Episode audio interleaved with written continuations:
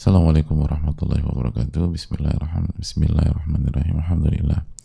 Wassalatu wassalamu ala rasulillah. Allahumma inna nas'aluka ilman nafi'a wa na'udzubika min ilmin la yanfa'. Allahumma 'allimna ma yanfa'una wa anfa'na bima 'allamtana ya rabbal alamin.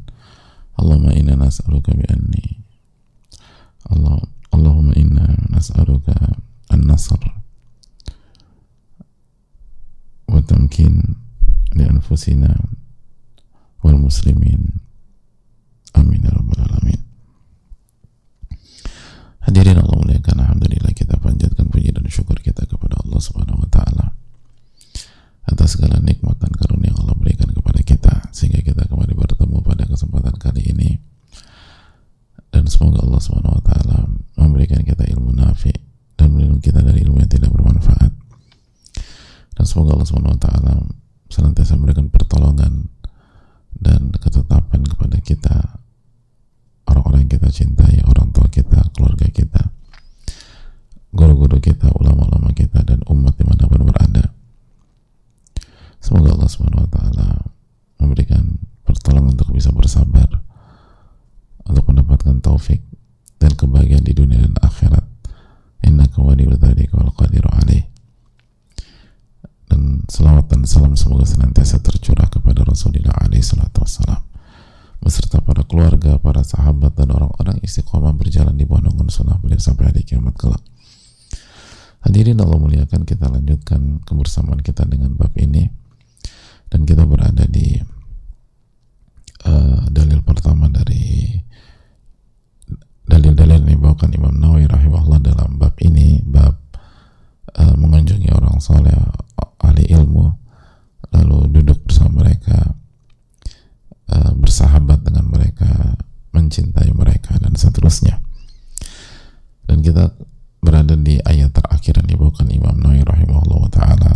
Qala lahu Musa hal attabi'uka ala an tu'allimani mimma ulimta dan di antara pelajaran yang bisa kita petik dari ayat ini hadirin sekalian melanjutkan pelajaran yang sebelumnya.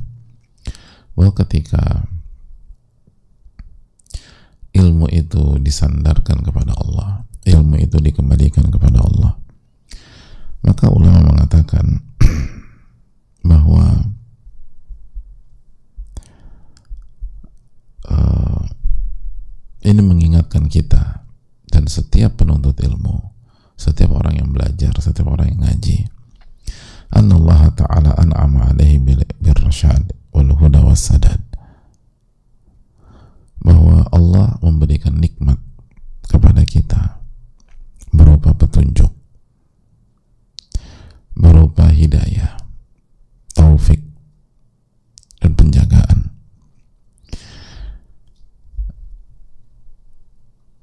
Wa min syukri ni'am an yu'allima ibadallahi ba'dan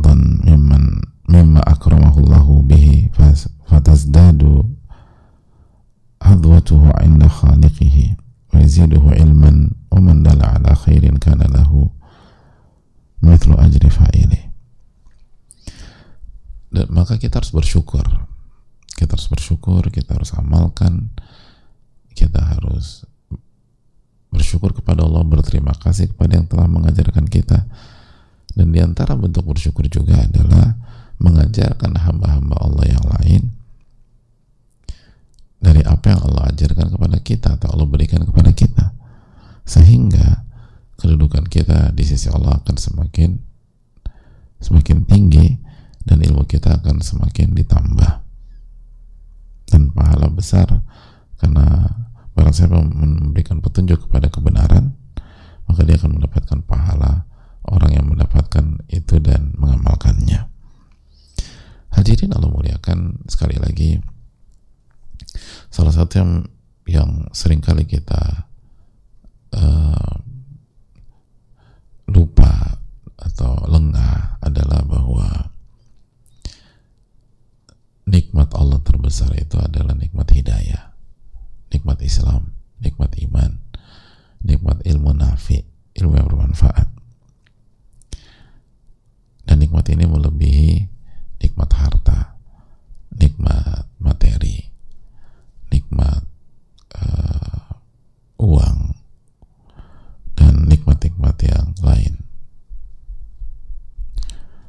hadirin Allah muliakan. Uh, ini yang harus kita tanamkan ketika kita ngaji. Kita kita ikut kajian. Ketika kita ikut kajian kita kita ketika kita atau ngaji Riyadus Solihin atau buku-buku para ulama yang lain tanamkan pada diri kita bahwa Allah sedang dan telah memberikan nikmat yang sangat berharga dan sangat besar sangat mahal pada diri kita. Dan nikmat ini lebih mahal daripada harta daripada gaji kita daripada bonus yang kita dapatkan bulan ini. Lebih besar daripada project. Walaupun project itu harganya miliaran atau nilainya miliaran nikmat yang sedang kita dapatkan atau yang telah kita dapatkan di kajian di majelis ilmu yang diberikan Allah melalui guru-guru kita itu jauh lebih mahal. Allah berfirman dalam surat Yunus ayat 58 Qul bifadlillah wa birahmatihi fabidzalika falyaflahu fabidzalika falyafrahu huwa khairun mimma yajma'un katakanlah hendaknya mereka bergembira dengan karunia dan rahmat Allah. Di antara keterangan karunia dan rahmat apa hadirin?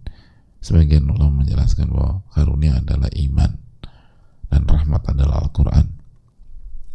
Keterangan yang lain adalah karunia adalah Al-Quran dan rahmat adalah menjadi ahlul Quran. Intinya adalah ini tentang iman, tentang hidayah dan tentang ilmu tentang Al-Quranul Karim. Allah perintahkan kita bergembira kalau kita mendapatkan iman kalau kita mendapatkan ilmu kalau kita mendapatkan Al-Quran kalau kita menjadi bagian dari ilmu. Faliyafrahu hendaknya mereka bergembira perintah untuk bergembira. Lamul lamul amr. Lam yang kita baca di ayat ini huruf lam perintah. Fal yafrahu jadi fal yafrahu ada lam sukun di situ itu artinya perintah. Artinya mereka harus gembira mereka diperintahkan untuk gembira. Bayangkan perintahnya unik ya. Ini bukan perintah untuk sholat bukan perintah puasa bukan perintah uh, infak bukan perintah uh, sedekah bukan perintah uh, bantu orang bukan perintah birrul di ayat ini tapi perintahnya adalah suruh gembira. Nah, itu pernah dapat perintah gitu nggak? Kamu saya perintahkan untuk gembira. Nah ini, nah, ini ayatnya. Kamu saya perintahkan untuk gembira. Lo kenapa? Karena dapat Al-Quran dapat iman. Nggak boleh sedih. Masa dapat iman dapat Al-Quran sedih? Nggak cocok. Dapat iman dapat Al-Quran dapat ilmu itu harus gembira bukan sedih. Dan nggak nggak dan jangan jangan flat gitu aja. Datar gitu enggak anda harus gembira. Ini kenikmatan yang paling besar kenapa demikian? Wa khairun mimma yajma'un.